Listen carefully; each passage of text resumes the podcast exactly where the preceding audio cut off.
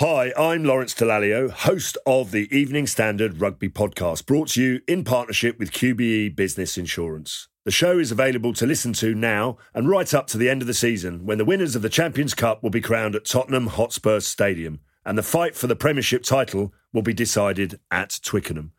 QBE is one of the world's leading insurers and they will help your business build resilience through risk management and insurance solutions. Subscribe and download now wherever you get your podcasts. Thanks for listening. ES Audio. From the Evening Standard in London, I'm John Weeks, and this is The Leader. We all look forward to that traditional end of year celebration, the work Christmas party. If we're lucky, some of us may get to enjoy one this year, but last year it was a very different story. Strict COVID rules banned events and stopped us from mixing socially indoors. But as we approach the festive season this year, it's been claimed by the Daily Mirror that number 10 held a work Christmas party in December last year. I'm joined by David Bonds, the Evening Standard's deputy political editor. David, can you explain exactly what has emerged in the last couple of days?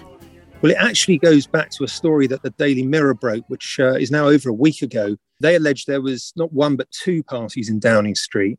The one which we're all focusing our attention on now is one that took place on December the 18th, 2020, which was, of course, a time when there were strict COVID restrictions in place around people from different households mixing and whether you could have parties or any kind of festive gathering. And then it really took off last night because ITN got hold of a leaked video which appears to show Downing Street officials, Downing Street aides, including the PM's former official spokesperson, sort of laughing and joking a, about a party that had taken place a couple of days earlier. And so suddenly this gave this story the rocket boosters because it appeared to confirm that a party did take place after all, because you saw with your own eyes these aides sort of joking about it. And it led to a fiery PMQs this afternoon where the Prime Minister apologised for the offence caused by some of the footage released of aides joking about the party.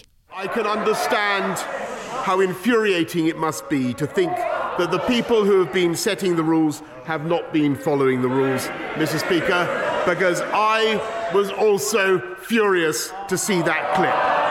And, Mr. Speaker, I apologise I apologise unreservedly for the offence that it has caused up and down the country, and I apologise for the impression that it gives. But I repeat, Mr. Speaker, that I have been repeatedly assured since these allegations emerged that there was no party and that, and that no COVID rules were broken. Now, David, during PMQs, Mr. Johnson did seem to flit between saying the party didn't happen to all the rules were followed to then describing the event as what may or may not have happened. It doesn't look good, does it?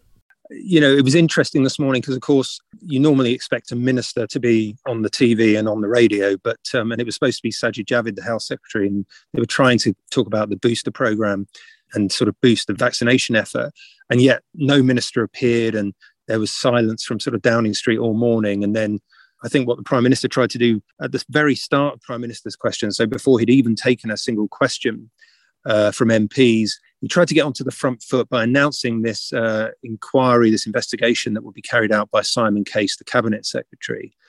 But then, as you say, also saying that he'd been reassured throughout that no COVID rules were broken and that uh, there was no party. So it did leave slightly confusing message. But of course, it gave Johnson, you know, a way out of all these difficult questions that he was certain to face and he still did face from Keir Starmer about what exactly happened on December the 18th. Now, obviously, the PM has now announced an internal investigation will take place. Will that be strong enough to win people over?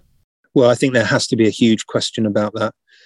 And also, if you think where we are now with the emergence of the Omicron variant and the potential risk that poses, and the very real chance that Plan B measures are going to be introduced. Now, these are nowhere near as draconian or t- as tough as last Christmas, if they're implemented as as the government has set out in its winter plan. It's COVID certification for certain venues. It will be sort of probably face masks being worn in more settings than we have to at the moment.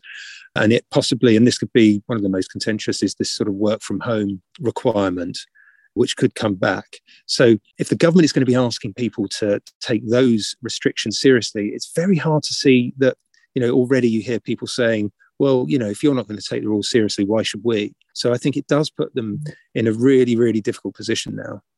Now, you mentioned public perceptions there. There has been a lot of outrage from members of the public. People have been interviewed on radio and TV today who missed out on seeing relatives last Christmas, and also those whose relatives died over that period. Do you think Boris is in trouble here? As you mentioned, their families, you know, we should really keep that front of mind. You know, families of people who died or people who weren't able to see loved ones at Christmas who then subsequently died, you know, really, really heart wrenching scenarios that people found themselves in to then see officials of the prime minister and of the government sort of joking about it. I think that really, really, really upsets people. The government tried to say, oh, this is all historic. You know, we want to focus on what's happening now. But what is happening now is, you know, it's got a very similar feel to last year, even though the measures may not be as quite as draconian you know, I think people really will find it hard to swallow tough measures when they've seen this behavior. Of course, it comes on top of a whole load of other things which they feel that the prime minister has sort of mishandled. Boris Johnson does seem to be in trouble, but then somehow he manages to extricate himself from these situations. And, and you just sort of wonder whether this one will stick as well. Although I do feel that there is such public anger about this that, you know, it could be a bit of a turning point. There's more on this story in the Evening Standard newspaper and at standard.co.uk.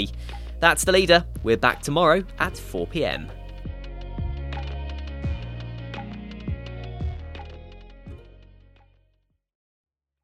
Hi, I'm Lawrence Dallaglio, host of the Evening Standard Rugby Podcast, brought to you in partnership with QBE Business Insurance. The show is available to listen to now and right up to the end of the season when the winners of the Champions Cup will be crowned at Tottenham Hotspur Stadium and the fight for the Premiership title will be decided at Twickenham.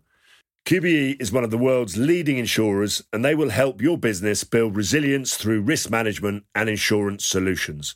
Subscribe and download now wherever you get your podcasts. Thanks for listening.